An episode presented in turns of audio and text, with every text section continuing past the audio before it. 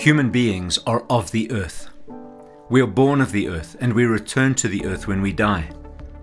Genesis speaks of humankind being created from the dust of the earth, and on Ash Wednesday we remember this with the words, From dust you came, and to dust you will return, as we place the ashen cross on our foreheads.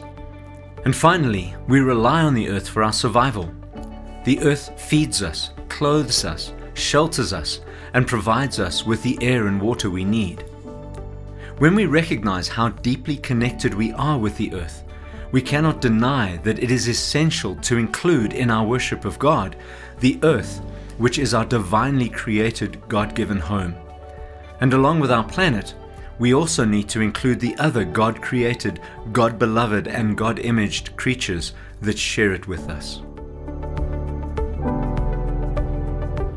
Hello, everyone and welcome to the Progressive Worship Podcast from sacredise.com, where we explore all the ways that our worship shapes and defines our lives.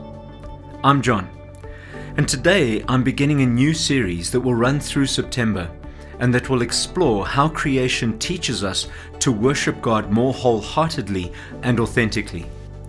In this first episode, I will explore three principles that we can use to allow a creation centered approach to deepen and enrich our worship and spirituality. Before we jump in, please rate this podcast and share it as widely as possible. It really helps others to learn about the Progressive Worship podcast so that they can benefit from the work of Sacredise too. And make sure that you subscribe in your favorite podcast app so that you don't miss any future episodes. Also, if you would like a written transcript of this podcast, with more detail and practical suggestions for applying these principles in your life and church, then please head over to the Sacredise Patreon page and sign up. You'll get access to the full version of this podcast, patron only content, and exclusive patron only discounts on premium Sacredise resources. You'll find the link in the description. Thank you so much.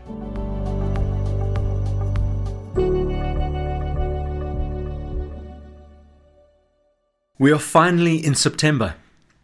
In South Africa, everything changes on the first day of September because for us, it is spring day.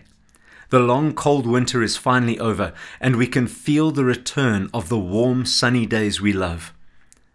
In the north, of course, the opposite is true. Autumn has arrived, and the first touches of winter's cold are making themselves known. For those in the north, this time of year often includes harvest festival celebrations, and for those of us in the South, our worship may include a season of creation where we honor the life that is emerging around us in our world.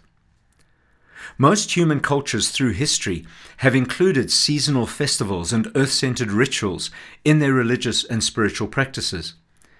And yet, many expressions of the Christian faith are disconnected from the earth and its creatures.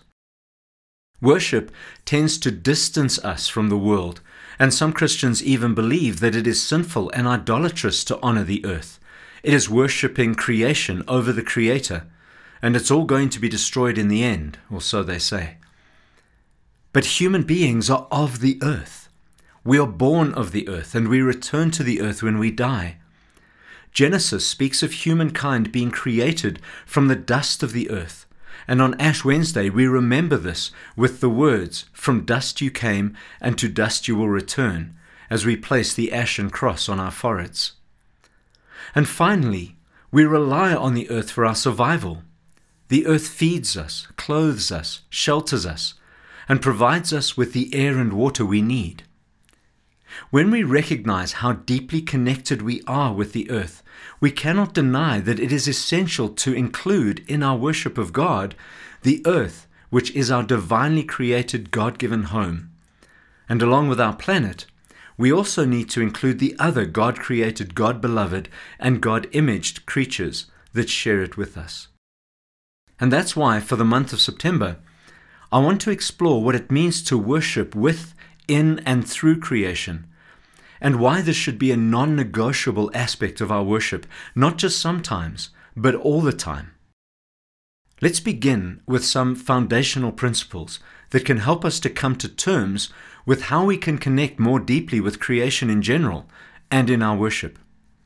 I'm going to borrow these ideas from Michael Dowd and his wonderful audio series, which came out in 2011 called The Advent of Evolutionary Christianity.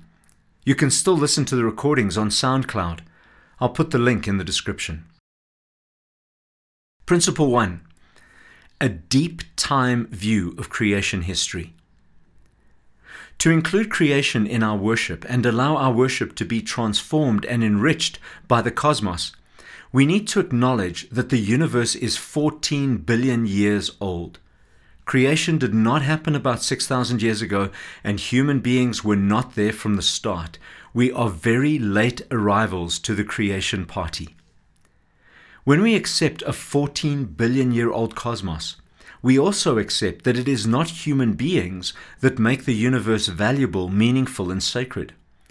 Since humans were absent for most of creation's history, we have to recognize that God was present and at work in the universe long before we came along.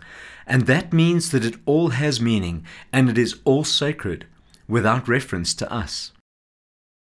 Principle 2 Evidence as divine communication.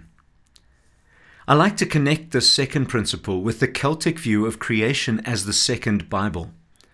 Essentially, the principle of evidence as divine communication is saying that we learn about God, salvation, eternity, ourselves, and life through reading the earth and the cosmos as much as we read the written scriptures in the Bible.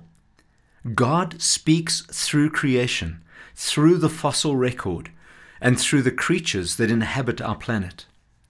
Psalm 19 declares that the heavens declare the glory of God, the skies proclaim the work of his hands. And Psalm 24 assures us that the earth is the Lord's and everything in it, the world and all who live in it. So even our Bible testifies that God speaks through creation. And a wonderful book that showed me how powerful it can be to connect with the earth in this way is Annie Dillard's Pulitzer Prize winning Pilgrim at Tinker Creek. If you haven't read it yet, I really encourage you to do so. Principle 3 A global perspective. As human beings, it is tempting to limit our vision to ourselves, our family, our tribe, or our country. But as Ken Wilber teaches, authentic spirituality shifts us from an egocentric perspective to an ethnocentric perspective, to a world centric perspective, to a cosmocentric perspective.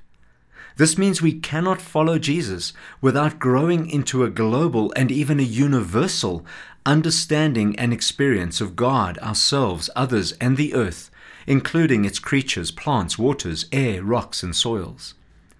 From a global perspective, we are able to see that all is one, everything is interconnected, and God is in it all. As the apostle Paul said as he preached to the Athenians in Acts 17:28, in God we live and move and have our being. And Psalm 139 reminds us that there is nowhere we can go where God's Spirit is not. This global perspective then changes how we relate to other people and to our planet.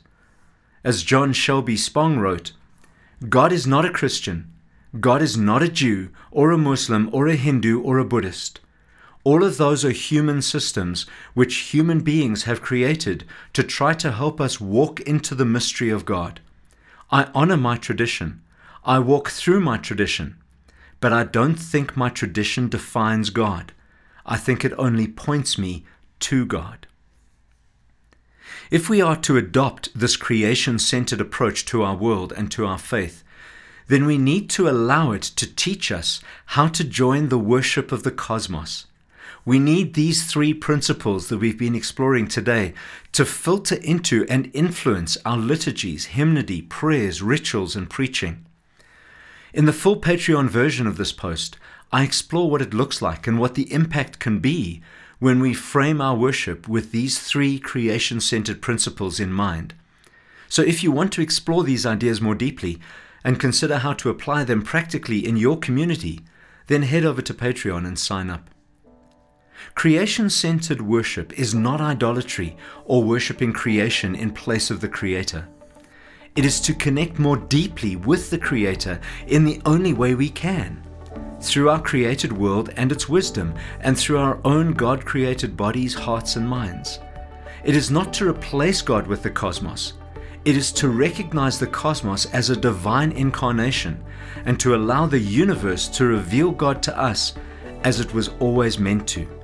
And that, as much as anything else we might do, is to worship in spirit and truth, as Jesus called us to.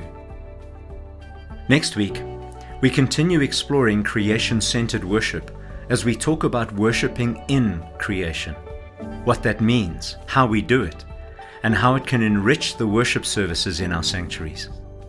But that's all I have for this week. Thank you for listening, and may your worship define your life. I'll catch you next time.